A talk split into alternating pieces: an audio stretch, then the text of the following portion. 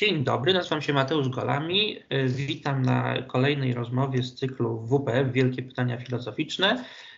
Dzisiaj moim gościem będzie dr Marcin Bogusławski z Katedry Filozofii Współczesnej Instytutu Filozofii Uniwersytetu Łódzkiego. Doktor Bogusławski zajmuje się szeroko pojętą filozofią humanistyki, szczególnie nową humanistyką, ale też epistemologią historyczną, filozofią polityki, filozofią muzyki też filozofią nauki, szczególnie francuską i frankofońską. Hobbystycznie zajmuje się też operą, gotowaniem, muzyką klasyczną. Y, wydał do tej pory dwie książki. Y, pierwsza Humanistyka z perspektywy ontologii kulturowej w 2018 roku i drugą y, dotyczącą posthumanistyki, wariacje posthumanistyczne, obie nakładem wydawnictwa Uniwersytetu Łódzkiego. Y, dzisiaj będziemy mieli, w ogóle witam Cię Marcinie, witaj. Dzień dobry, cześć Mateuszu. Y, dzisiaj będziemy mieli y, przyjemność, czy, czy, czy mniejszą przyjemność, zobaczymy jak to też w rozmowie wyjdzie, rozmawiać o książce Johna Hicka Nowe pogranicze religii i nauki. Książka jest z 2006 roku, ale wydana w 2019 roku w polskiej wersji tłumaczeniu Jana Andrzeja Lipskiego. Y, podtytuł tej książki to Doświadczenie religijne, neuronauka i transcendentne. John Hick jest, y, był, zmarł w 2012 roku, y, teologiem, filozofem religii, takim, taką osobą trochę, trochę z pogranicza, ale też zainteresowaną nie tylko samymi takimi zagadnieniami czysto teologicznymi, ale również neuronauką y, i takim właśnie, takimi związkami y, nauk przyrodniczych czy, czy, czy neuronauk y, z, z religią, z teologią. Więc, więc właśnie taka postać no, dosyć ciekawa, ale też na pewno do pewnego stopnia kontrowersyjna. John Hick sformułował taką koncepcję, zresztą chyba też nie on do końca był pierwszy twórcą tej koncepcji, ale być może w jego wydaniu jest najbardziej znana, czyli koncepcję, koncepcję pluralizmu religijnego, no, która właśnie mówi o tym, że właściwie ciężko mówić o, o jakichś takich religiach, czy, czy religii, która miałaby więcej, mówiła więcej prawdy o rzeczywistości duchowej, tak to powiedzmy, tylko po prostu y, y, pluralizm zakłada, że, że różne religie są jakby Y, y, taką samą drogą, tak samo ważną drogą do jakiegoś tam poznania rzeczywistości transcendentnej. No i właśnie chciałem Cię, cię Marcinie, na, na początku zapytać, co sądzisz o, o tej tezie Hicka dotyczącej pluralizmu religijnego, czy też szukałbyś w czymś takim wartości, czy w ogóle jakby takie podejście y, już jakby z gruntu rzeczy trochę, trochę jakby nacechowane myśleniem religijnym byłoby ci jakoś obce, czy, czy, czy, czy też jakbyś Y, byś jakby od niego w jakiś sposób uciekał, czy, czy go nie popierał? Czy wydaje mi się, że y, pluralizm religijny najzwyczajniej w świecie jest pewnym faktem. E, I e, namysł zarówno filozoficzny, jak i teologiczny e, nie powinien od tego faktu mm, abstrahować. Tak? Musi się z tym faktem zmierzyć. I Hick pisze tę swoją książkę w momencie, kiedy pluralizm religijny jest pewną ideą opracowywaną także przez innych autorów. To jest symptomatyczne, że e, on do części z nich na przykład w ogóle się nie odnosi. No, trudno tutaj chociażby szukać e, odniesień do takiej postaci jak Jacques Dupuy, e, który z perspektywy katolickiej E, i teologiczny, jest bardzo ważnym autorem zajmującym się pluralizmem religijnym. Ale to zapewne nie jest e, taki jedyny brak e, w tej książce. Problem polega tylko na tym, czy w wydaniu Hika mamy rzeczywiście do czynienia z pluralizmem religijnym. Tak, bo on w tej swojej książce stara się pokazać, że istnieją pewne E, ujęcia pluralizmu religijnego, które w gruncie rzeczy jakoś ten pluralizm znoszą. E, albo pisane są z perspektywy uznającej jednak e, prymat chociażby rzymskiego katolicyzmu i widzący inne religie w jakimś hierarchicznym związku z tą centralną religią jak rzymski katolicyzm, albo unieważniający pluralizm w inny sposób. Mnie się wydaje, że to jego podejście też unieważnia pluralizm religijny. W tym mhm. sensie, że te różne tradycje, o których on wspomina, gubią swój charakter e, i stają się tylko i wyłącznie e, ekspresją takiego samego transcendentnego. Tak? E, I oceniane są przez Hika za pomocą takiej samej formalnej formuły, czyli tych długofalowych, moralnych owoców, następstw e, i w gruncie rzeczy bardziej w perspektywie chyba jednak jednostki e, niż wspólnoty religijnej czy społeczeństwa. Więc e, o ile sama idea pluralizmu religijnego wydaje mi się cenna, mm, to ja nie jestem pewien, czy Hik rzeczywiście mówi o pluralizmie. Czy, czy gdzieś w tej mhm. koncepcji ta różnorodność nie jest jednak wymazywana. Mhm. I to jest jakiś mój kłopot z tą książką. Ale może, może to też, też wynika z tego, że on no, jednak jako osoba jakoś tam y, zaangażowana religijnie właśnie w, powiedzmy w, w, w kościele, on chyba w kościele ewangelickim, prawda? Był, był związany z, z anglikanizmem chyba, czy z, czy z rzymskim katolicyzmem? Właśnie tego dokładnie nie On, był, on, on zaczynał chyba jako ewangelikanin. Natomiast mhm. te jego dalsze drogi rozwoju były dość skomplikowane, bo widać na przykład w tej książce wyraźną sympatię do pewnych elementów y, buddyzmu. E, widać przywiązanie do pewnej tradycji chrześcijańskiej, no ale ono musi być takie dialektyczne czy, czy, czy pełne napięć, chociażby dlatego, że ono odrzucił bóstwo Jezusa historycznego. No właśnie, ale, ale może też, też y, tego sympatie takie no, sytuujące się gdzieś tam po, po stronie różnych o, wariantów, wariantów chrześcijaństwa, mo, może bardziej na przykład niż, niż tych religii wschodu powiedzmy, to może po prostu wynikają z tego, że on też jakoś, jakoś i ideowo i, i, i, i być może i nawet instytucjonalnie do pewnego stopnia był, był związany jakoś tam z, z, z odłamami chrześcijaństwa, więc może po prostu no, to jest takie też skrzywienie ideowe i ja też może, może mam takie wątpliwości, czy w ogóle kto, ktokolwiek, kto, kto jakoś tam się opowiada za jakąś religią jako kapłan na przykład, czy, czy teolog, czy on w ogóle y, tak naprawdę może, może być y, y, wyznawcą takiego pełnego pluralizmu, prawda? Czy to jakby nie jest tak, że każdy trochę w tą swoją stronę, tą rzepkę będzie, będzie ciągnął jako, jako no, wyznawca jednak jakiejś religii, prawda? Znaczy to jest pytanie, jak będziesz to robił, tak? Bo y, myślę, że Deepui, którego przywołałam, jednak y, y, no mimo też jego trudnej relacji z instytucjonalnym wymiarem Kościoła rzymskokatolickiego, no ale piszący jednak jako jezuita i teolog rzymskokatolicki, zachowuje większą wrażliwość na faktyczny pluralizm religijny niż robi to w tej książce Hik. Takie, takie mhm. mam odczucia chociaż, tak? Bo e, być może to się w ogóle wiąże z tym, e, że w tej książce Hika e, wymazany jest między innymi i wbrew jego deklaracjom, które tam od czasu do czasu padają, kulturowy wymiar doświadczenia religijnego. Mm -hmm. Bo on w tej książce przedstawia sobie religię właśnie w tym aspekcie wewnętrznym, jako pewnego rodzaju indywidualne doświadczenie religii rozumianej instytucjonalnie. I w ten sposób, moim zdaniem, nie dostrzega dość fundamentalnej rzeczy, że to indywidualne doświadczenie religijne, po pierwsze, wcale nie musi być jakimś doświadczeniem izolowanym. E, ja, ja, mam wątpliwości, czy w ogóle doświadczenie religijne daje się tak wykroić z tortu doświadczenia i e, wyłączyć go e, z pewnej całości psychofizycznej człowieka. Tak?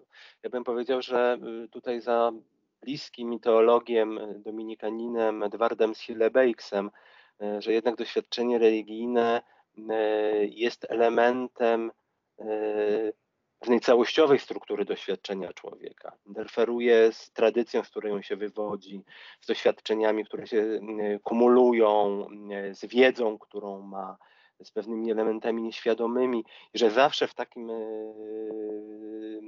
wymiarze doświadczenie religijne będzie miało elementy niereligijne, niektóre mogą mieć elementy pseudoreligijne. Hik jakoś to stara się, mam wrażenie, analitycznie jednak wykroić. E, mhm. I z drugiej strony e, silnie sprywatyzować. To jest w ogóle dość ciekawa kwestia, e, która wiąże się chyba z bardzo silnym internalizmem i dualizmem, który Hik zakłada. Dualizmem tak silnym, że jemu nawet Kartezjusz wydaje się jednak za mało radykalny, dlatego że pozwala widzieć związek ciała i duszy, czyli tutaj pewnie umysłu i mózgu poprzez szyszynkę. On by tego, czyli Hik, jednak tak zapośredniczać nie chciał, bo ja mam wątpliwość, czy doświadczenie religijne jest aż tak prywatne. Mnie się wydaje, że w ogóle każde doświadczenie wartości, w tym być może także jakieś przeżycie takiej wartości jak sakrum, o ile się umówimy, że sakrum jest wartością, tak, e, jest nie tylko elementem e, indywidualnego doświadczenia, ale jest zawsze zapośredniczone również przez pewną mhm. wykładnię publiczną, przez pewne pojęcia kulturowe, pojęcia tradycji. E, I wydaje tak, mi się, że jeżeli tak byśmy na to spojrzeli, to nie da się tak łatwo pokazać, że wszystkie tradycje religijne prowadzą do tego samego. Mhm.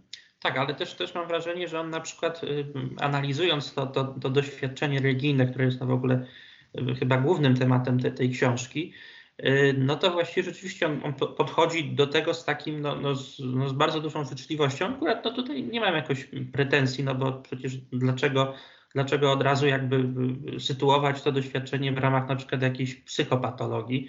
Y, to, to, to, to byłoby może też, też nieżyczliwe względem tych ludzi, którzy rzeczywiście coś tam, coś tam głębokiego chyba przeżywają, prawda? No ale z drugiej strony rzeczywiście jakby ten, ten aspekt na przykład y, psychopatologiczny czy podświadomy powiedzmy tych, tych doświadczeń, no tutaj rzeczywiście u niego zupełnie zupełnie nie wybrzmiewa. On też wydaje się istotny, prawda? No, no, no rzeczywiście, no, jakby na to nie patrzeć, no, no, nawet jeżeli przyjmiemy, że to doświadczenie religijne rzeczywiście jest jakimś autentycznym przeżyciem duchowym, no to ten element y, taki właśnie y, z pogranicza psychopatologii, czy nawet psychiatrii, a właśnie a, a, a duchowości i, i, i, i, i właśnie no tutaj y, tych, tych, tych zagadnień związanych z przeżyciem religijnym, no jest niewątpliwie zresztą badany też często, prawda? U nas na przykład w Polsce chyba Bogdan de Barbaro, prawda, też, też y, bronił chyba, był promotorem kilku takich doktoratów, które właśnie wiążą psychozę na przykład z, z doświadczeniami mistycznymi, więc wydaje się, że, że to jest w ogóle też ważna działka, zupełnie przez Hika jakby nie zagospodarowana, więc tutaj tak, tak, oczywiście się, się z Tobą zgadzam. Ale właśnie też, też miałem to, to, to pytanie y, do Ciebie w związku z tym dotyczące psychologii te, tego doświadczenia. Czy, czy tutaj, y, y, no to jest na, na pewno strasznie trudne pytanie, ale czy miałbyś może jakieś, jakieś wskazanie, czy raczej byś właśnie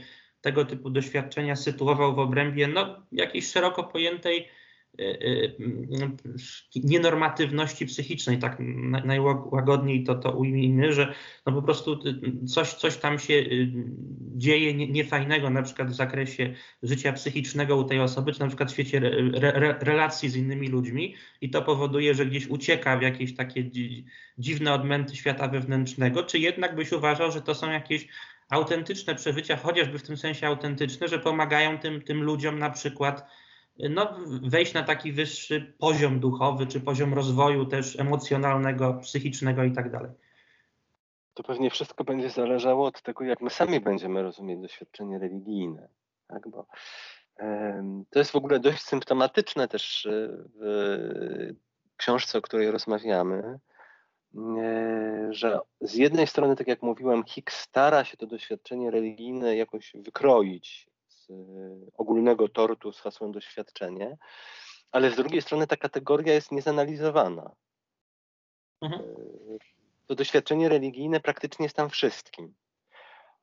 Od jakiegoś działania z pobudek e, takich etycznie solidarnościowych, po właśnie rozmaite doświadczenia, które na przykład opisywane byłyby jako doświadczenia mistyczne. Tak? I, czy te doświadczenia czegoś cudownego. Mhm. E, I teraz wydaje mi się, że e, zupełnie inaczej e, moglibyśmy podchodzić do doświadczeń, które wiążą się z działaniem według pewnych wartości, które człowiek przeżywa poprzez pojęcia religijne czy w perspektywie religijnej. Nie wiem, działania charytatywne, pomoc wolontaryjna, E, działanie na rzecz e, jakiejś e, solidarności między ludźmi i tak dalej. A inaczej, kiedy na przykład będziemy zajmować się tymi rozmaitymi wizjami, które mają być dane w stanach mistycznych i tak dalej. I tutaj można by się zgodzić z taką ogólną ideą Hicka, że no nie da się sprowadzić całości doświadczenia religijnego do stanów psychopatologicznych. Tak? Na przykład działania etycznego to pewnie, pewnie będzie prościej tutaj pokazać. Ale z drugiej strony ta wątpliwość, którą ty wyrażasz, wydaje mi się słuszna. To znaczy, on nie dostrzega, że być może E, stany psychopatologiczne dają też coś, co dałoby się kwalifikować jako autentyczne doświadczenie e, mhm. religijne w jakiejś jego odmianie, tak? E, bo on chyba tego nie widzi. Znaczy stara się pokazać, że te badania przyrodoznawcze, które pokazują ten kontekst rozmaitych uwarunkowań, także z zakresu psychopatologii, no, nie wykazują niezbicie, że doświadczenia religijne mają takie podłoże, ale powinien jednak zobaczyć, że być może niektóre doświadczenia religijne, które on uznałby za autentyczne, takie podłoże mają. Teraz jest pytanie, e, gdyby to stwierdził, jakie to miałoby konsekwencje dla jego poglądów. Mhm, mhm. Tak, ale bo, bo, bo może też, też problem polega, polega na tym, że, że my właściwie też no, to jest w ogóle taki, taki chyba wielki, wielki problem też i filozoficzny, i związków właśnie filozofii z, z psychopatologią czy, czy z psychiatrią, że my właściwie no, ani nie potrafimy dokładnie zdefiniować, czym, czym jest choroba psychiczna, ani jaka jest powiedzmy taka psychologia, czy, czy nawet ontologia, duże słowo, tych, tych, tych zaburzeń psychicznych, szczególnie takich, takich, które zmieniają jakoś tam stan świadomości, czy, czy, czy ogląd rzeczywistości, prawda? I rzeczywiście może, może gdzieś, gdzieś tutaj jest, jest taki przysłowiowy pies pogrzebany, prawda? No ale Hick chyba w ogóle się tym nie zajmuje. Mhm. Przynajmniej w tej książce, tak? Bo tak, tak. nie mówię o Hicku, to myślę generalnie o lekturze, o której dzisiaj rozmawiamy. E, to, to, to mogłyby być pytania, które y, mogłyby się pojawić. Ja myślę, że one byłyby y, dość interesujące, y, jeżeli chodzi o zagadnienie, które on próbuje problematyzować. No ale niestety one w tej książce nie padają. W ogóle uważam, że, ten, że ta część poświęcona neuronauce jest najsłabsza. Bo mm, ona oparta jest na takim, na takim bardzo dużym poziomie ogólności, takim prześlizgiwaniu się po tych rozmaitych badaniach, które on stara się referować. Ja nie wiem, czy w gruncie rzeczy w tym nie chodzi o to, żeby przedstawić pewne możliwe uzasadnienie antynaturalizmu, niż o rzeczywiste szukanie pogranicza między doświadczeniem religijnym a tym, co o nim mówi neuronauka. Tak? Zresztą część zarzutów Hika jest dość taka przepraszam za sformułowanie, zabawna, no bo on na przykład wytyka tym rozmaitym y, badaczom stosowanie języka metafor. E, a kiedy sam ma powiedzieć o tym, jaka jest relacja umysłu do mózgu, mówi o tym, że oni po prostu są taką parą, która tańczy. Znaczy, no, yy, ucieka się no. absolutnie do metaforyki, która niczego nie tłumaczy.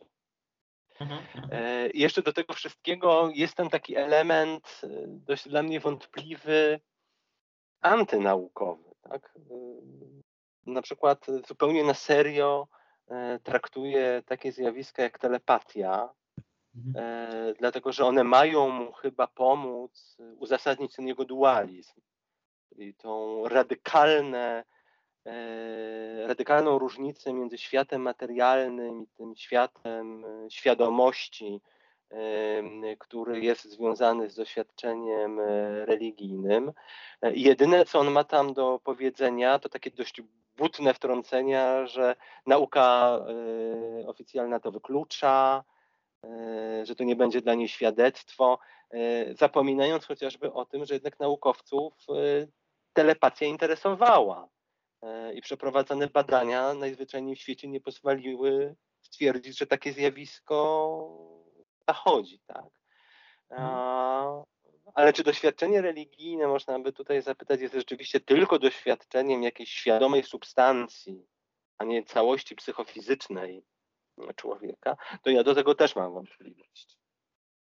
No właśnie, ale może, może to, to zagadnienie dualizmu, bo on też mu dużo czasu poświęca, ale, ale też jakby tak jakby wprost, wprost nie eksplikuje, no dlaczego, prawda? Mam wrażenie, że on trochę jakby Y, pisze o tym, ale też, y, też jakby być może sam przed sobą nawet do końca nie uświadamia sobie, czemu akurat ten temat go tak gnębi, prawda? Ale ja bym, ja bym jednak stwierdził, że, że rzeczywiście no to, jest, to jest ważny temat w tym kontekście, tak mi się przynajmniej wydaje, bo, bo jeżeli założymy, że, że to doświadczenie religijne, po, po, powiedzmy, no ono ma charakter tylko jakoś tam związany z materią mózgową, materią mózgu, no to wtedy rzeczywiście ciężko mówić o jakimś takim aspekcie duch, duchowym tego doświadczenia, czy w ogóle wszelkich doświadczeń, powiedzmy, y, psychicznych człowieka. Y, y, wtedy no, też ciężko mówić pewnie o jakimś, nie wiem, odbiorze takim głębszym sztuki, czy, czy, czy, czy, czy aktach twórczych też, prawda, no bo wtedy rzeczywiście on, on to pisze w tej książce, to jest akurat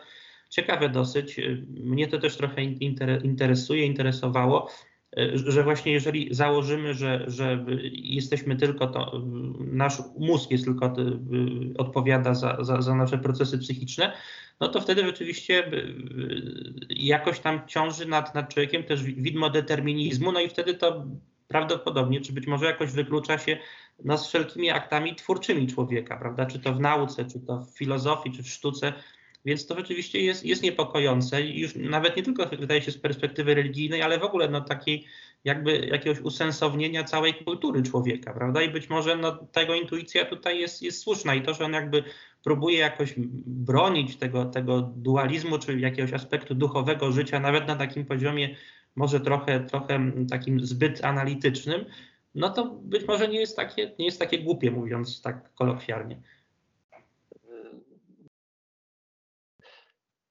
Ale powiedz mi tak, jako czytelnik tej książki, e, czy ty czujesz się przekonany jego wywodem do tego, że jesteś wolny?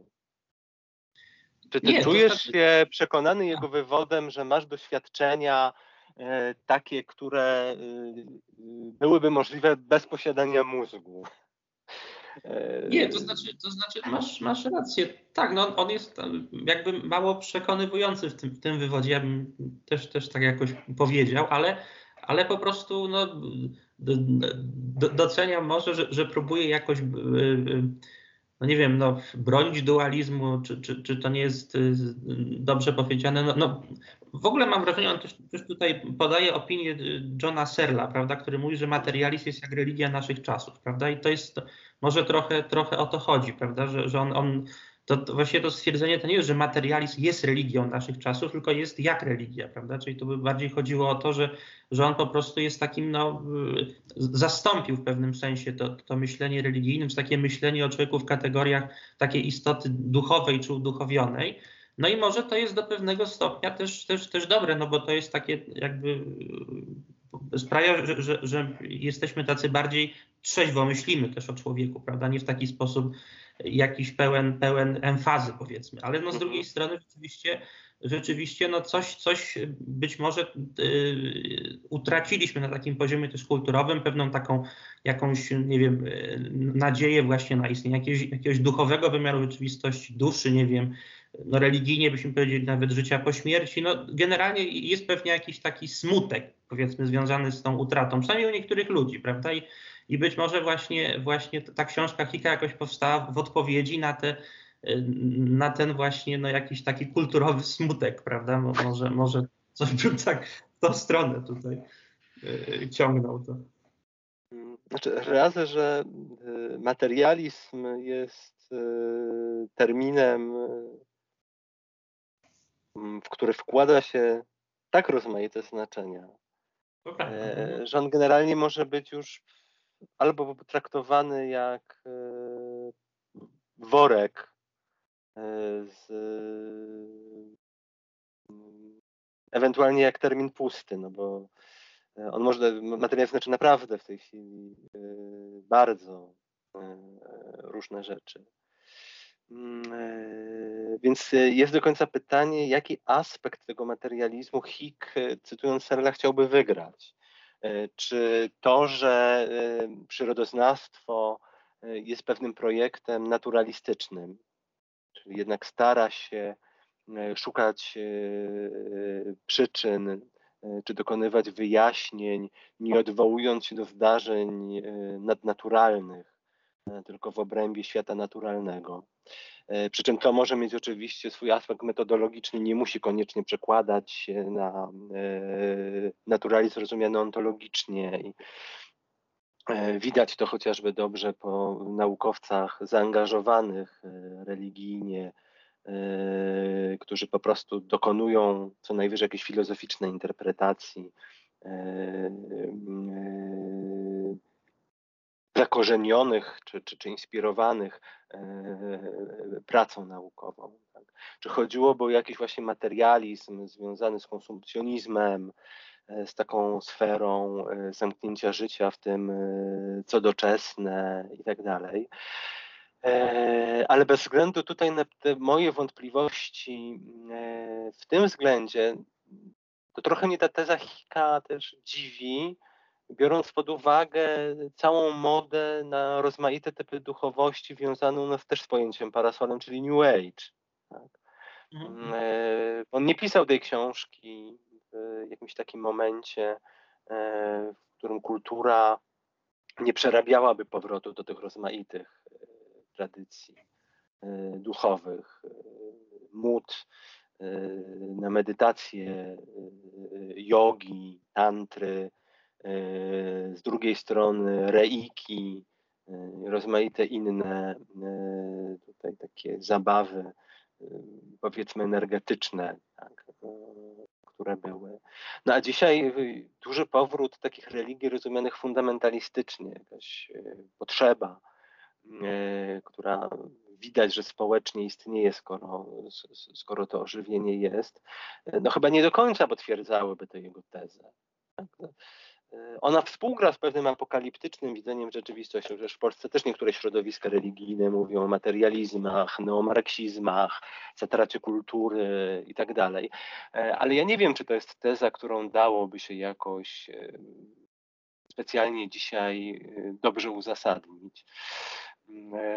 Więc nie mam tutaj takiego pełnego przekonania. Jeżeli chodzi mu o to, od czego zacząłem, że przyrodoznawstwo jest pewnym projektem naturalistycznym, e, no to w tym sensie trudno, żeby nie było, tak, ale naturalizm metodologiczny, tak jak mówię, nie musi pociągać ze sobą e, jakiegoś szerszego, światopoglądowego czy ontologicznego e, naturalizmu. Być może zafiksował się nie na tych problemach, które pozwalałyby mu to zobaczyć.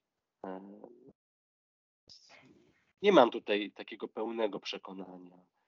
E, do tej tezy. Natomiast ja też się zastanawiam, czy do e, mówienia o takich rzeczach jak duchowy aspekt rzeczywistości, przeżywanie wartości, etc., trzeba uciekać się do tak silnego dualizmu, jaki on w tej książce e, zakłada. Tak?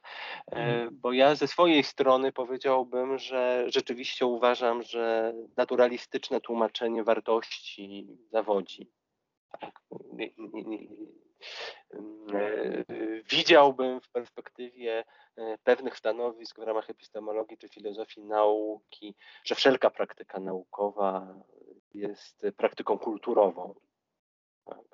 E, co absolutnie nie wpływa na to, że mam jakiekolwiek wątpliwości mm, co do tego, że nauka nam mówi ważne rzeczy o świecie, jest bardzo ważnym punktem odniesienia co do tego, żeby ten świat rozumieć, ale nie czuję potrzeby przeciwstawiania sobie wyjaśnień materialnych, jakiejś świadomości istniejącej niezależnie tak, od tego, co jest a, psychofizyczne.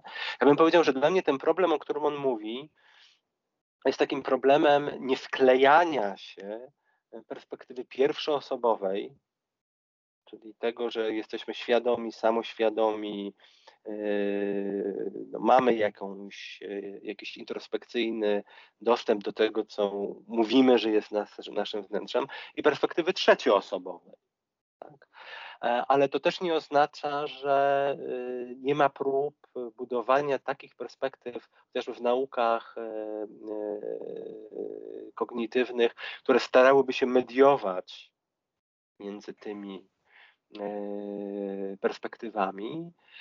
E, a dwa, że to jest jeszcze kwestia tego, jak będzie pojmowane chociażby ciało, tak? E, bo to też nie jest tak, że. Pozwól mi tego skończyć myśl, że? bo to też nie jest tak, że ciało musi być tylko rozumiane jako, ta, jako organizm badany z zewnątrz. Ale co najmniej od Husserla mamy też świadomość, że można eksplikować coś takiego jak ciało własne. Potem będzie to robił Maurice Merleau-Ponty w swojej e, fenomenologii. E, nie abstrahujemy w ten sposób od e, naszej cielesności, naszego cielesnego bycia w świecie, naszego cielesnego bycia w świecie, który ma wymiar kulturowy i tak dalej. I nie musimy budować takiej oderwanej koncepcji świadomości. Mhm, mhm. Znaczy tak, tak, ja bym się, ja bym się z tym zgodził, y, bo, bo też, też jakby rzeczywiście i to myślę, że, że Hick jako, jako taki teolog czy, czy filozof jakoś tam y, bliższy tej tradycji analitycznej, on rzeczywiście ma, ma taką skłonność, to też wcześniej o tym, jeszcze przed rozmową chwilkę o tym mówiliśmy, że właśnie jakby y, rozumie umysł, prawda, czy świadomość w takich kategoriach oderwanych i od, i od ciała, i od kultury, od społeczeństwa, prawda, że to są dla niego takie kategorie bardzo abstrakcyjne, prawda? Rzeczywiście no, no wydaje się, że, że taka, taka no, refleksja y, y, y, głębsza, też jakby tam wywiedziona trochę z, może z innego punktu widzenia, no pokazuje rzeczywiście, że, że, że to ukontekstowienie właśnie świadomości tej, całej, tej całej sfery powiedzmy psychicznej, tej, tej wzniosłej w cudzysłowie człowieka w kontekście i ciała i potem właśnie kultury, społeczeństwa też jest, też jest bardzo, bardzo istotne. Tak, tak, to oczywiście, oczywiście się z tym zgadzam. Jeszcze chciałem właśnie o tej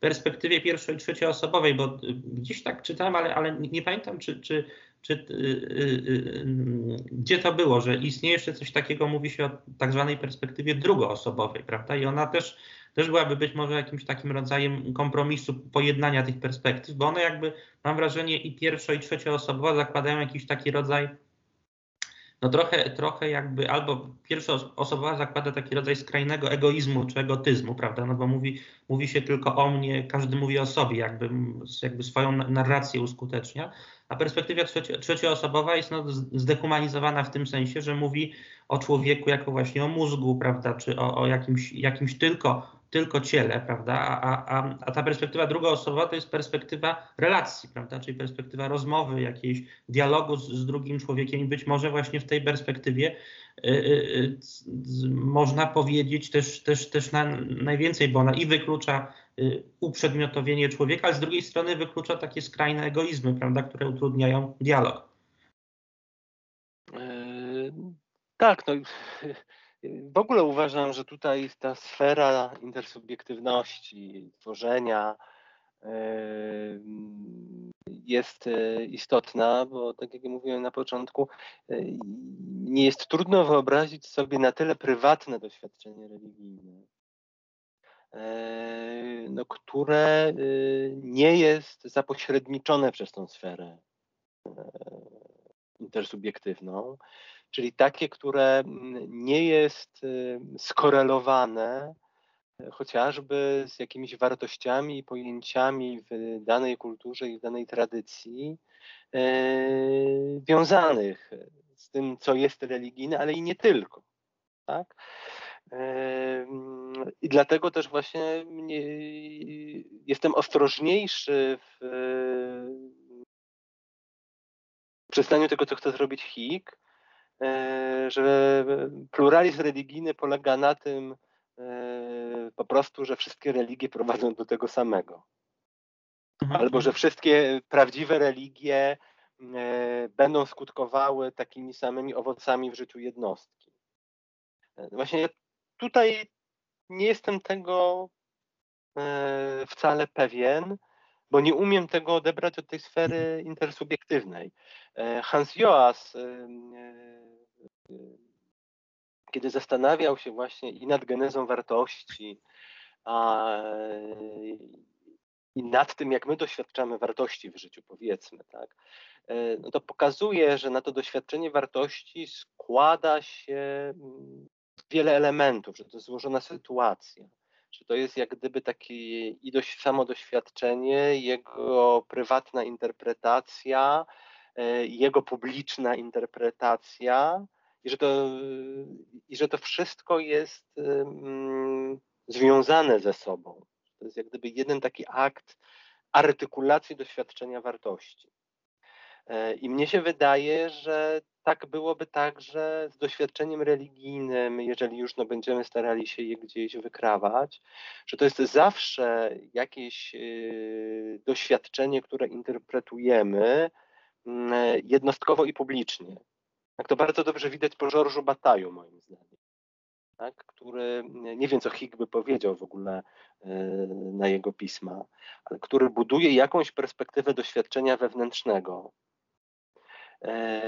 które ma być doświadczeniem ateologicznym, ale jednak e, religijnym w batajowskim rozumieniu religii, e, ale które w gruncie rzeczy wykazuje bardzo wiele podobieństw do tego, nie wiem, jak mistycy chrześcijańscy opisywali doświadczenie wewnętrzne.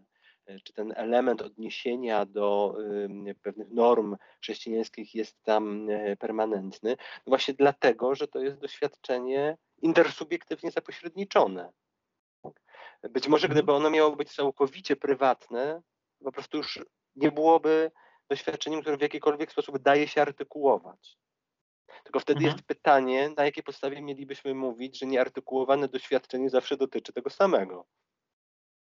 Tak, tak, no, no, no, na pewno. Zresztą, zresztą on, on też trochę porusza ten temat właśnie problemu z artykulacją no, w ogóle tych aspektów szeroko pojętego życia psychicznego czy, czy duchowego, ale też, też jakby, mm, no to rzeczywiście to, to pewnie o, o czym mówisz, to, to by też jakoś wiązało y, ten problem doświadczenia religijnego, przynajmniej w tym wariancie takim mocnym, powiedzmy, tego doświadczenia mistycznego, nazwijmy go, no rzeczywiście z jakąś, z jakąś psychopatologią, bo to jest też, też ten problem, który, który chyba właśnie Merleau-Ponty tak, tak też eksponował, zresztą o tym czytałem w książce Andrzeja Kapuston, właśnie pisał tam o tym, o tej niekomunikowa niekomunikowalności psychozy, prawda, czy, czy w ogóle no, wszelkich takich bardzo skomplikowanych, trudnych, czy, czy czy złożonych doświadczeń psychicznych, takich nienormatywnych mocno, że właśnie ci ludzie no często, to jakby istota ich cierpienia polega na tym, że oni po prostu nie mogą jakby opowiedzieć o tym, co się w ich wnętrzu dzieje, prawda? I to być może,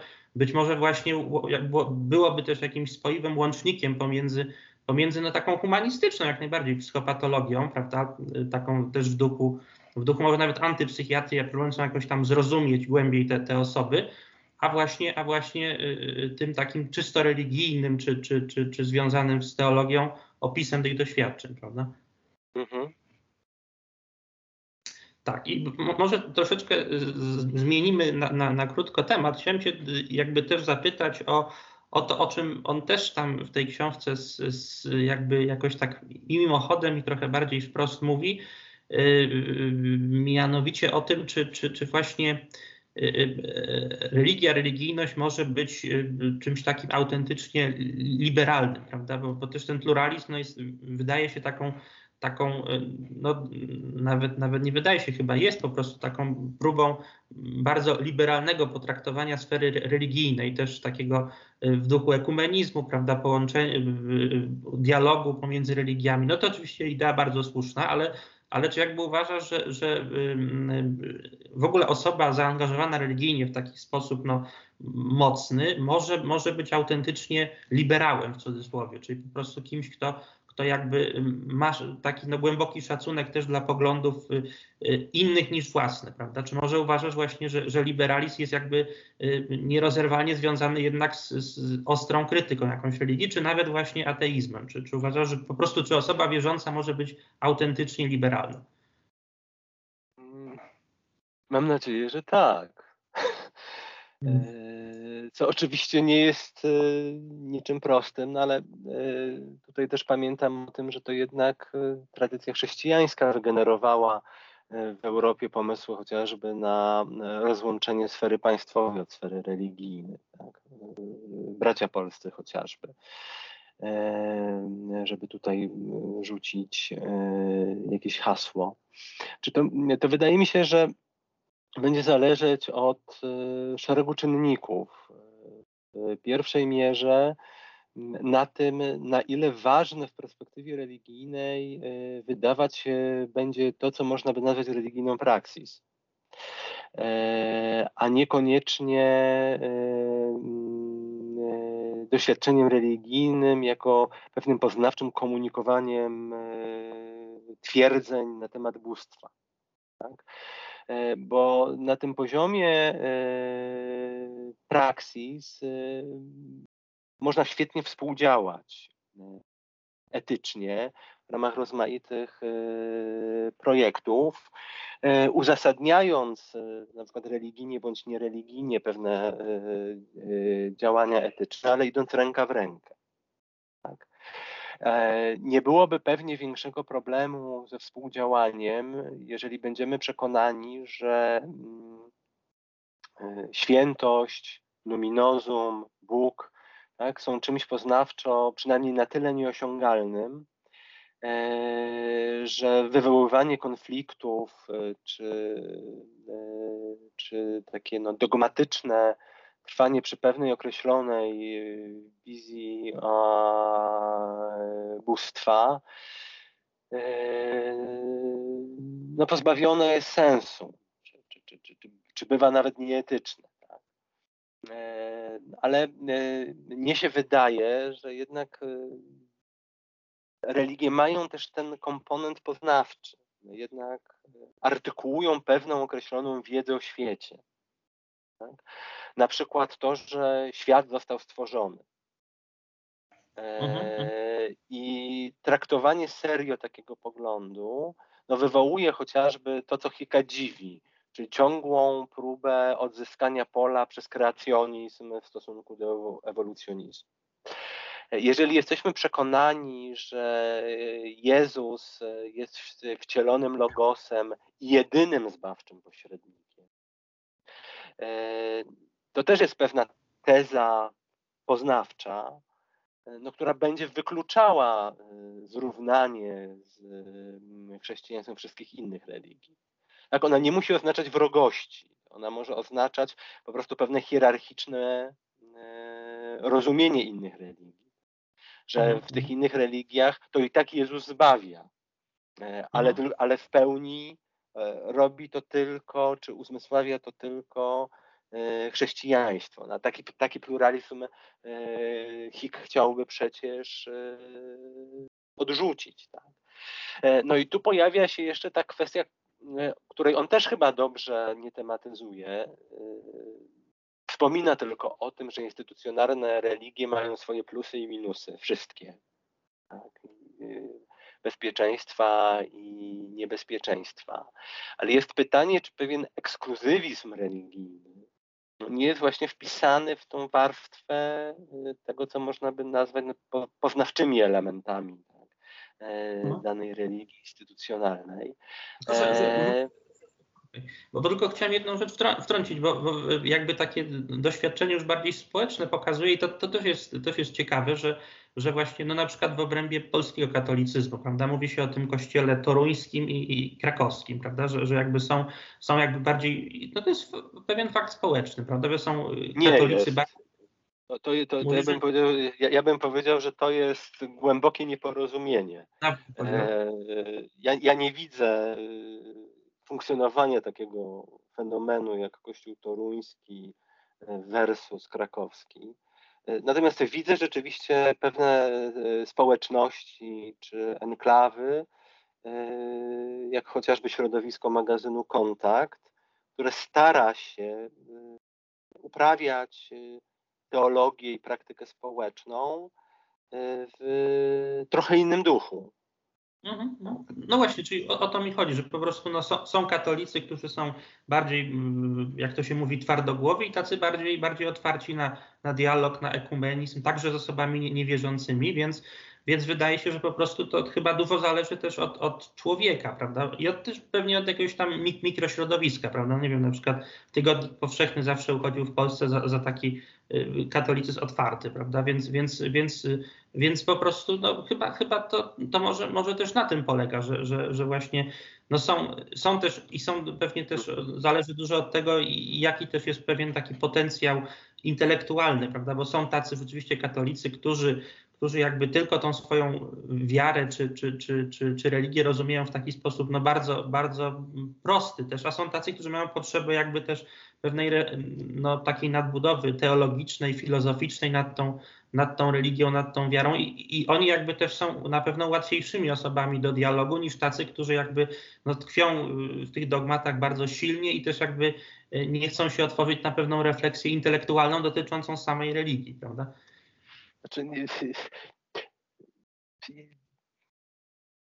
to jest pewnie częściowo słuszna opozycja, ale ja mam wątpliwości, czy to tak działa. E, chociażby obrona kreacjonizmu, która w Polsce też ma miejsce dzisiaj, czy teorii inteligentnego projektu, no wychodzi ze środowisk, e, które można byłoby powiedzieć, że dość intensywnie uprawiają refleksję i autorefleksję. Często taka prosta wiara, e, może, może nie często, wycofam się z tego, ale bywa, że taka prosta wiara jest bardzo taka mm, etycznie szczera w kontakcie z drugim człowiekiem może być o wiele bardziej otwarta, pomocna, mhm. solidarna. Ja myślę, że to w gruncie rzeczy w przypadku tej tradycji religijnej tutaj to wszystko będzie zależało od tego, jak my rozkładamy akcenty w tym, co w tej tradycji jest ważne. Tak? Mhm, mhm. e, ja przywoływałem już Sile Bakesa, dzisiaj zrobię to jeszcze raz, ale to też dlatego, że w pewnych wątkach on mi się wydaje Hikowi bliski. E, jeżeli będziemy widzieć tą perspektywę e, zbawienia czy wyzwolenia, która dla Hika w kontekście religii też jest ważna, bo przecież on mówi, że e, religie są tym, co daje nadzieję na wybawienie człowieka. Tak.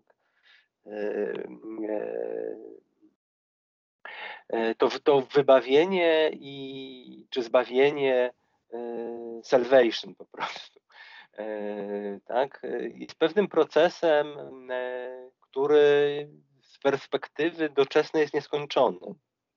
Czyli nie, nie jest tak, że da się tego człowieka zbawić i wyzwolić w takim kontekście doczesnym raz na zawsze. Tak? No. I w tym sensie e, można uzasadniać e, pewne działania zmierzające czy pomagające w owym wyzwoleniu właśnie w ramach doświadczenia, które skorelowane jest z pojęciowością chrześcijańską chociażby. Tak. Sile Bakes będzie tutaj mówił o, no, o obrazie Chrystusa, który pomaga ubogim. E, na tej sferze E, no właśnie w wskazywanej w Nowym Testamencie, e, gdzie pomaga się więźniom, karmi głodnych e, i tak dalej. Hik też to robi, bo przecież on o tym właśnie wymiarze tak, takiej solidarności międzyludzkiej, no, wspomina przez całą książkę kiedy o tym mhm, pisze. I chyba o takich owocach, jako tego, co autentycznie religijne też myśli w życiu człowieka, tak? Jako nie o mhm. zasklepieniu w egoizmie, tylko właśnie tym takim wyjściu etycznym e, ku, e, ku drugiemu. No z Hillebakesa to będzie wiązało się jeszcze z taką tezą, że te doświadczenia negatywne, tego, że jesteśmy w świecie, E, ale to nie jest świat, który przynosi nam same dobre rzeczy i pojawia się niezgoda. I ta niezgoda dotyczy nadziei na coś, co jest jeszcze nienazwane, niezaprojektowane. To może być ten element też transcendentnego, o który chodzi Hikowi, tak, przy okazji. Właśnie, że tutaj tym, tą prebazą, tym, co pierwotne w stosunku do doświadczenia religijnego, no będzie to doświadczenie negatywne, niesprawiedliwości, e, bólu, trudu i tak dalej. Więc wychodząc z takiej wizji też e, chrześcijaństwa zakorzenionego w tym, e, jakie akcenty się stawia w nauczaniu Chrystusa, no ten liberalizm i współdziałanie, taka płaszczyzna łącząca elementy różnych tradycji religijnych e, pewnie będzie bardziej widoczna. E, problem e, będzie polegał na tym, jeżeli, nie wiem, przy okazji dołożymy do tego mm, silną wizję metafizyczną natury ludzkiej, będziemy uważali, że człowieka nie wybawi się inaczej niż dostosowując go do tej wizji. Tak? Bo wtedy już wejdziemy na tor fundamentalizmu. Być może taką odpowiedzią z ducha Schillebakesa E, byłoby e, przeświadczenie, którą artykułuję wprost, że to rozpoznawanie e, elementów, które domagają się tego działania wybawczego, wyzwalającego w perspektywie doczesnej nieskończonego, jest też pewna diagnoza naukowa stanu, stanu rzeczy. Stąd trzeba czytać socjologów, ekonomistów, E, teoretyków mhm. politycznych, ale także przyrodoznawców, e, żeby te pewne rzeczy dostrzegać. E, I żałuję, że Hick tego nie zrobił w swojej książce. Zamiast fiksować się na relacji umysł-mózg, opowiadać o telepatii, rozmaitych innych rzeczach, być może inne sięgnięcie do nauki, lepiej by mu pozwoliło pokazać ten kontekst w którym także doświadczenie religijne, także myślenie o etyce zapośredniczone w pojęciach religijnych, tak, jest tym motorem wyzwalania. Ale właśnie, właśnie jak mówisz o tym, o tym wyzwalaniu, powiedzmy to takiej religii bardzo, bardzo liberalnej czy otwartej, to może właśnie też, też te, te jakby analiza psychiki, no przynajmniej nie od takiej strony powiedzmy analitycznej, ale takiej strony bardziej psychologicznej też, też jest Y, nie bez sensu tutaj, no bo rzeczywiście ta perspektywa może też jakoś zastanowić się nad, czy w ogóle można mówić o czymś takim jak jakaś uniwersalna psychologia osób, osób religijnych, prawda? I tutaj, tutaj chciałbym Cię zapytać, co, co w ogóle sądzisz, bo to jest właściwie spór, prawda? Taki duży też i w psychologii, i w psychologii religii, prawda? Nad tym, jaka jest rzeczywiście ro, ro, rola wiary, no więc, a więc takiego no, podstawowego elementu Y, związanego z, z, z, przynależnością do jakiejś religii, no to może być modlitwa, medytacja, prawda, no ale rzeczywiście wiara wydaje się tym, tą podstawą, y, y, na, na, na właśnie na, na, psychikę, czy na funkcjonowanie psychiczne człowieka w,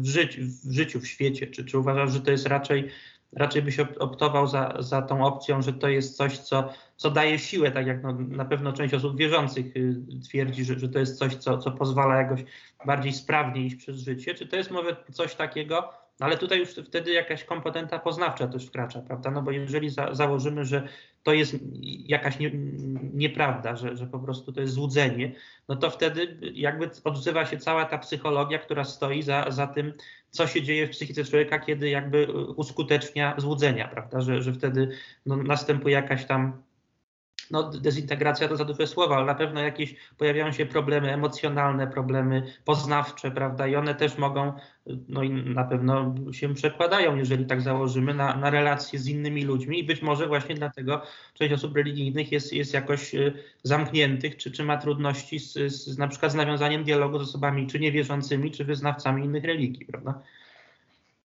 Czy mnie się wydaje, że to jest bardzo różnie. Mhm.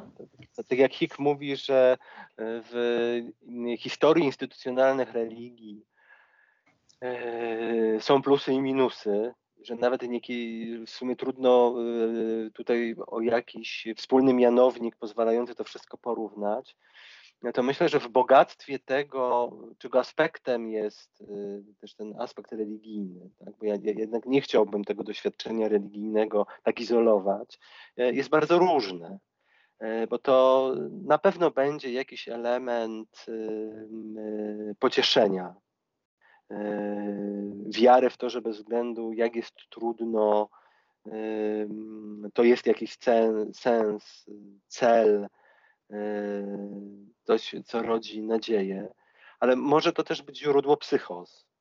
Tak? Mhm utrwalenia w człowieku wyobrażenia, że powinien się tylko korzyć, że sam z siebie y, jest nic nie wart, y, że przeżarty jest przez grzech, że jest demoniczny y, i tak dalej. I instytucje też potrafią jako instytucje no, być dysfunkcyjne strukturalnie. No, tutaj mhm tak, dużo kryć. Więc ja, ja, myślę, że to jest szerokie spektrum. Tutaj to, że Hick stara się pokazać, że przynajmniej nie całe, yy, nie wszystko, co się łączy z hasłem doświadczenie religijne, ma komponent, yy, czy, czy, czy, czy ma podstawę psychopatologii, jest słuszne. Tak? Jak najbardziej jest to słuszne. Więc nie umiem na to pytanie yy, odpowiedzieć jednoznacznie, chociaż wskazując nawet na pewne, y, wskazując na te pozytywne aspekty, ja ciągle nie muszę chyba we własnym widzeniu religii w tej chwili, na tym etapie mojego życia, y, koniecznie zakładać istnienia y, jakiejś transcendencji, jakiejś niematerii, rozumianej no właśnie jako coś odrębnego substancjalnie. Tak? E, Hick tam w jednym przepisie e, tylko załatwia się z taką tradycją symbolicznie feuerbachowsko-marksowską rozumienia religii. Tak? Gdzie jednak widzi się w tych pewnych tezach o tym, co boskie, ideały ludzkie, trwalone pragnienia ludzkie i tak dalej. E, no ja nie mam poczucia, że założenie takiego poglądu, e, patrzenie z takiej perspektywy e, jest bezpłodne.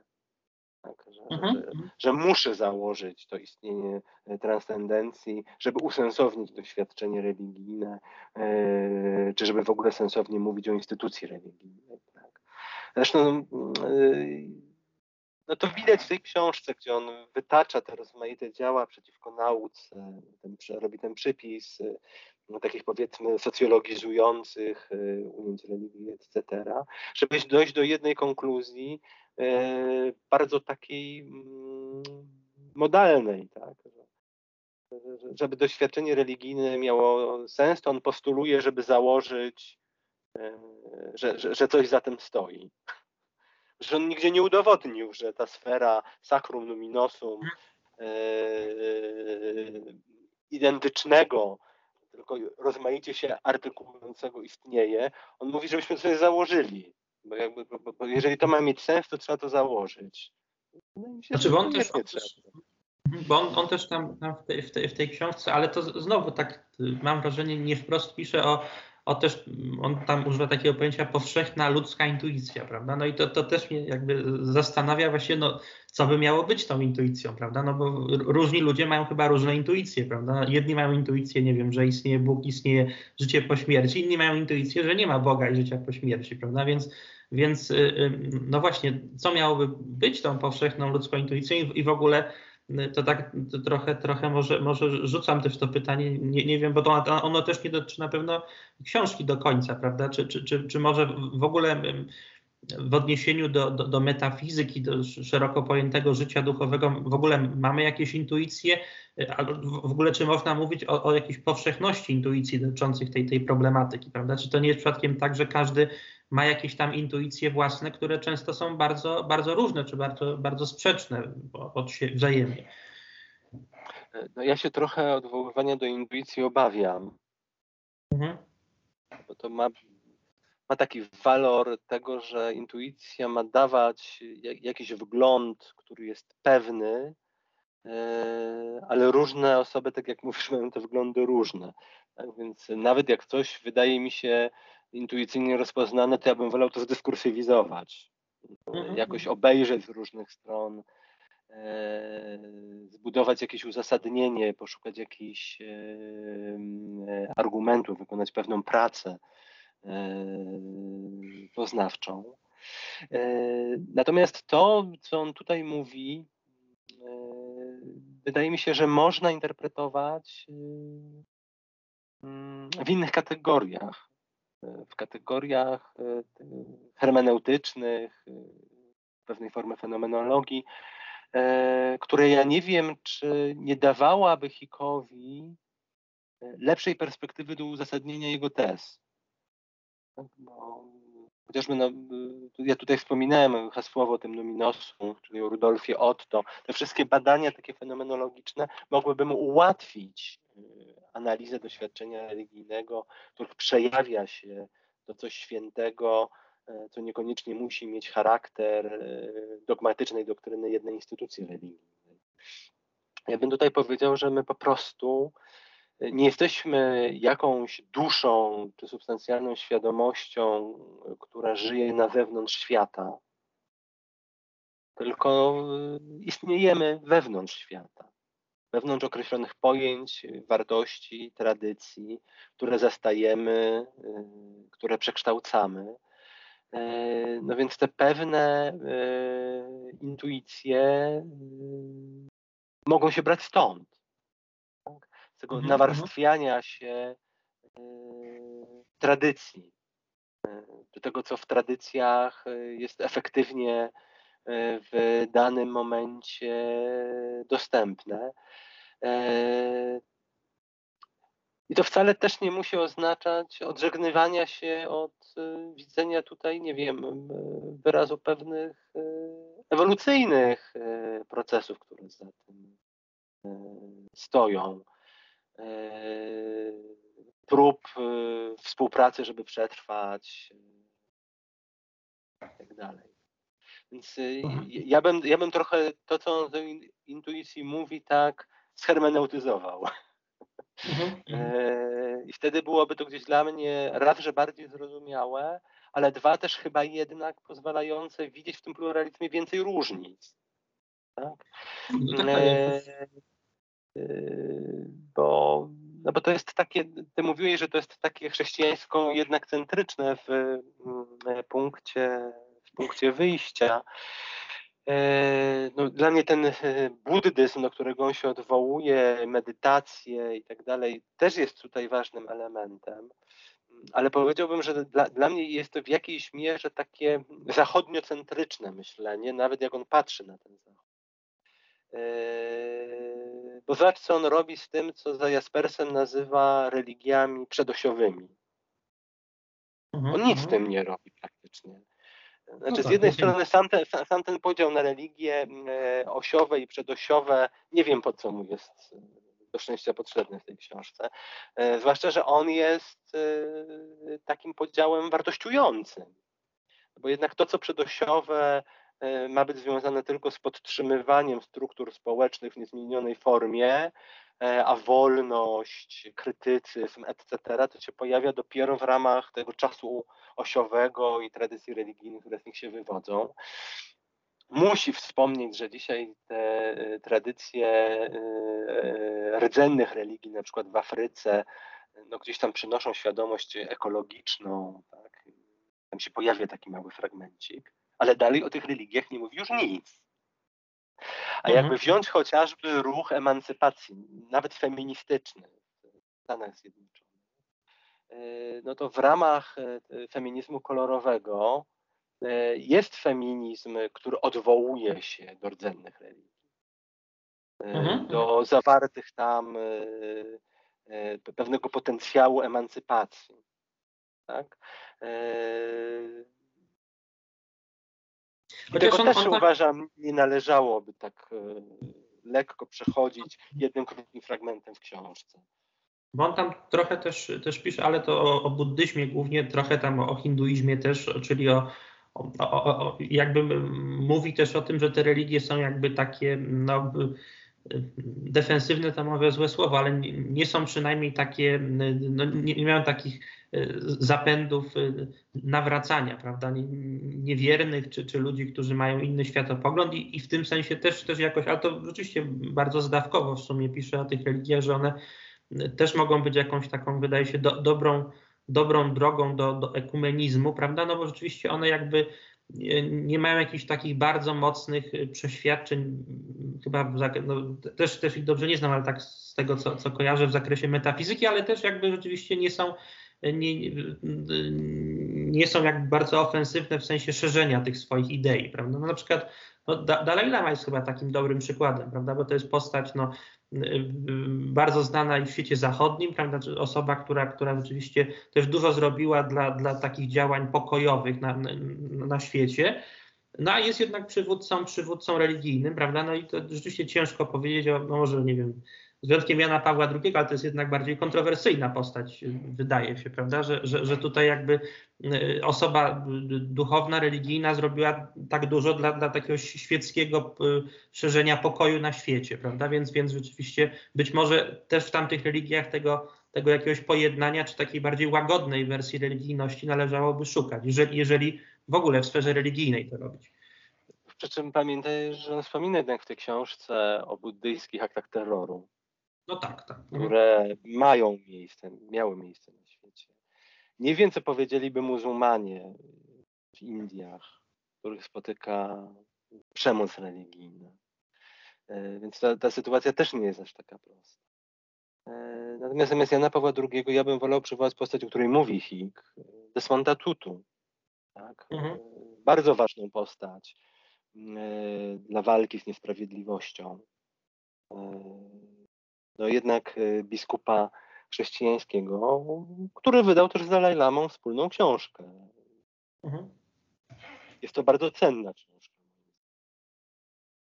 Y, no, no właśnie. Jeszcze tak przeglądam po tej liście pytań, czy, czy jakiegoś tutaj ważnego tematu, który chciałem sobie z, z Tobą omówić, nie, nie, nie przedyskutowaliśmy. Jeszcze może, może na koniec zadałbym Ci takie pytanie dotyczące y, tego problemu, o którym no, znowu Hicks się trochę prześlizguje, czyli problemie y, duchowości świeckiej, czyli, czyli areligijnej czy, czy, czy, czy agnostycznej w takim bardziej y, lightowym, mówiąc brzydko, wydaniu.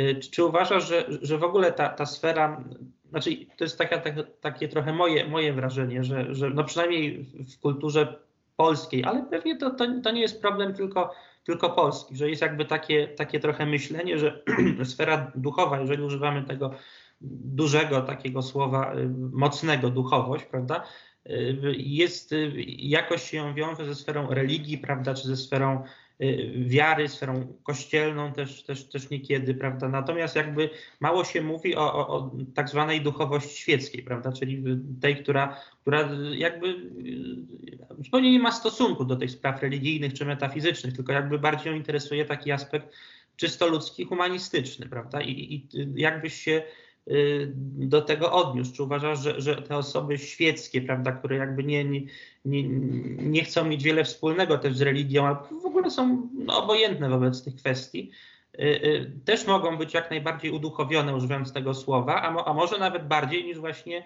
Y, osoby, które są formalnie związane z, z jakąś religią. Czyli na przykład artyści. Jak rozumiesz tutaj duchowość? No właśnie. Te uduchowienie. Właśnie znaczy, y, y, też, też nie umiałem tak do końca zdefiniować tego pojęcia. No chodzi mi po prostu o to, że, że jakby no.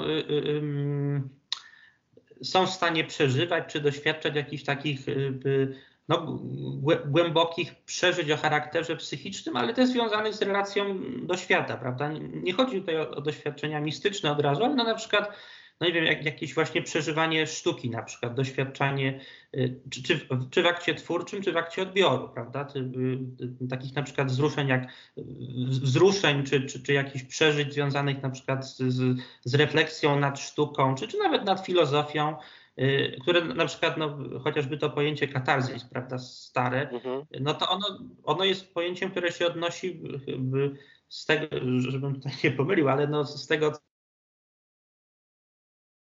co, co percepcji czy recepcji sztuki, prawda? Ono jakby no, wyraźnie wydaje się, że jakoś o duchowość, taką szeroko pojętą duchowość zahacza, natomiast jakby w ogóle nic nie mówi o, o, o religii, o metafizyce. Więc, więc, no, więc... Pamiętaj, pamiętajmy tylko, że tragedia grecka była elementem systemu religijnego. Tak? No tak, tak, na pewno. E, mhm. No, bo to jest jednak no, nie, nie do uniknięcia tutaj. No może to jest też pytanie o, mhm, może, może to jest też pytanie o to, czy w ogóle sztuka, prawda, może od tych pytań metafizycznych uciec, prawda? Czy ona jakby, jakby to jakby połączenie, czy jakaś refleksja o związkach sztuki z, z duchowością. No, ja nawet nie chciałbym może tego terminu duchowość używać, ale nie umiem go zastąpić żadnym innym specjalnie. No, chodzi no, to jest na przykład wrażliwość estetyczna, można byłoby powiedzieć. Wrażliwość, tak. tak. Bardziej mhm. mhm.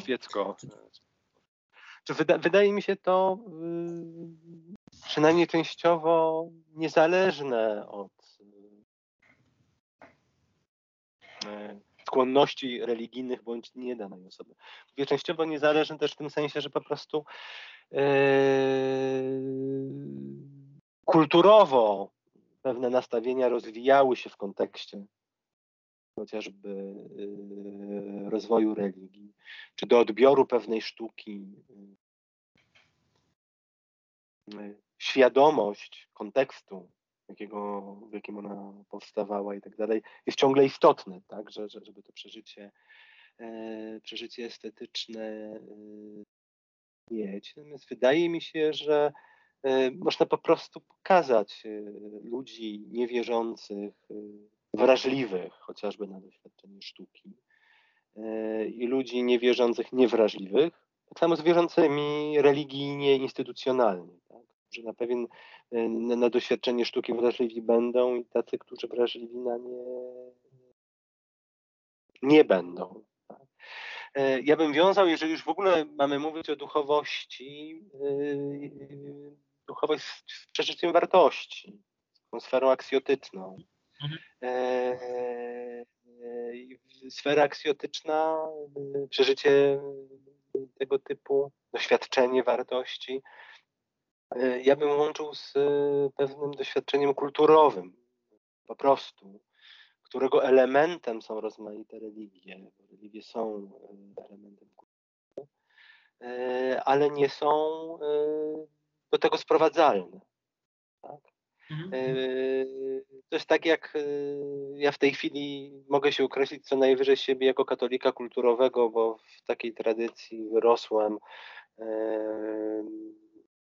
nie podzielam wiary Boga rozumianego po katolicku. W ogóle nie żywię żadnej wiary w transcendence w chwili obecnej, ale kulturowym katolikiem jestem i to mi pozwala no, pewnie pewne rzeczy rozumieć, y, odnosić do własnego wcześniejszego doświadczenia e, i tak dalej. E, ale nie jest koniecznie zależne od tego, żebym ja w tej denominacji miał trwać i bez tego pewnych przeżyć nie mieć. E, tak. Więc wydaje mi się tutaj to raczej kwestią mm,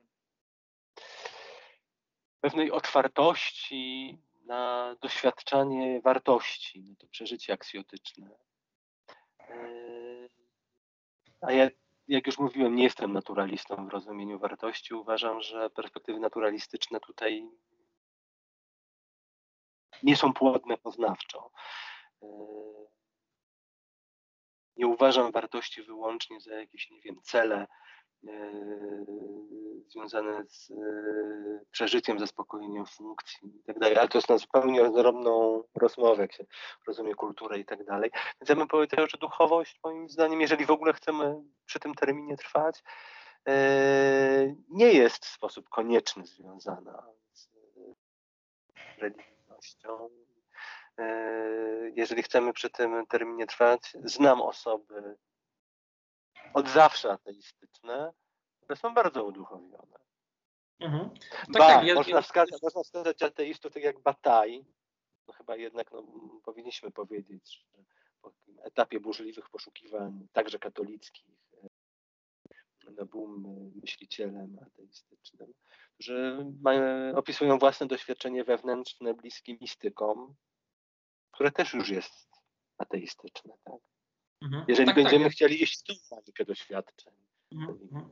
Ja zresztą też, też jakby myśląc o tym pytaniu, to pamiętam, ale tak, taką rozmowę y, y, Tomasza Stańki z, z, z Kasią Nosowską i właśnie on, on y, to wyraził zupełnie wprost, używając wręcz tego pojęcia duchowość. Mówi, że ona go zapytała, czy on tak, w taki sposób trochę, trochę zaowalowany, czy, czy próbował kiedyś wniknąć głębiej w jakąś ofertę religijną różnych, różnych religii.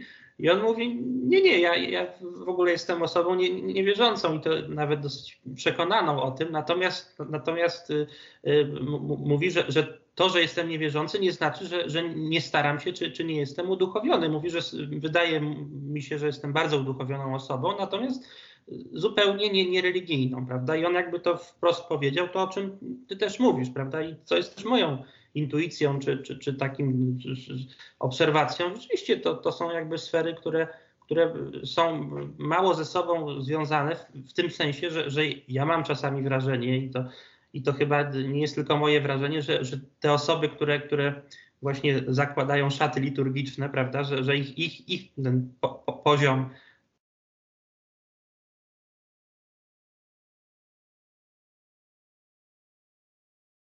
tej instytucji, prawda? No to też pewnie trzeba by zbadać, jak to statystycznie się rozkłada, żeby tutaj żadnych niesprawiedliwych e, uogólnień nie, nie formułować. Tak? E, na pewno cenne jest dla mnie uchika, żebyśmy jeszcze na moment i na koniec do niego wrócili, właśnie to przeświadczenie, że ważny jest, ważny jest poziom doświadczenia. E, bo nawet jeżeli ja żywię wątpliwości, czy za pomocą tego, rozumiem, doświadczenie religijne e, dotykamy tego rzeczy, rzeczywistego, transcendentnego, tak, które jest niewysłowione, ale takie samo, to być może coś to nam mówi o nas jako ludziach i pokazuje tą wspólną, solidarną płaszczyznę, e, która pozwoliłaby nam ze sobą współdziałać, a nie na przykład być niesolidarnymi, niesprawiedliwymi, krzywdzić się yy, mhm. i tak dalej. Tak, tak. Też, też, też się absolutnie z tym zgadzam i, i dziękuję Ci za, za, za, mam nadzieję, dla naszych słuchaczy też, bo dla mnie bardzo ciekawą i, i wyczerpującą rozmowę. Dzięki wielkie. Dziękuję Ci bardzo za zaproszenie.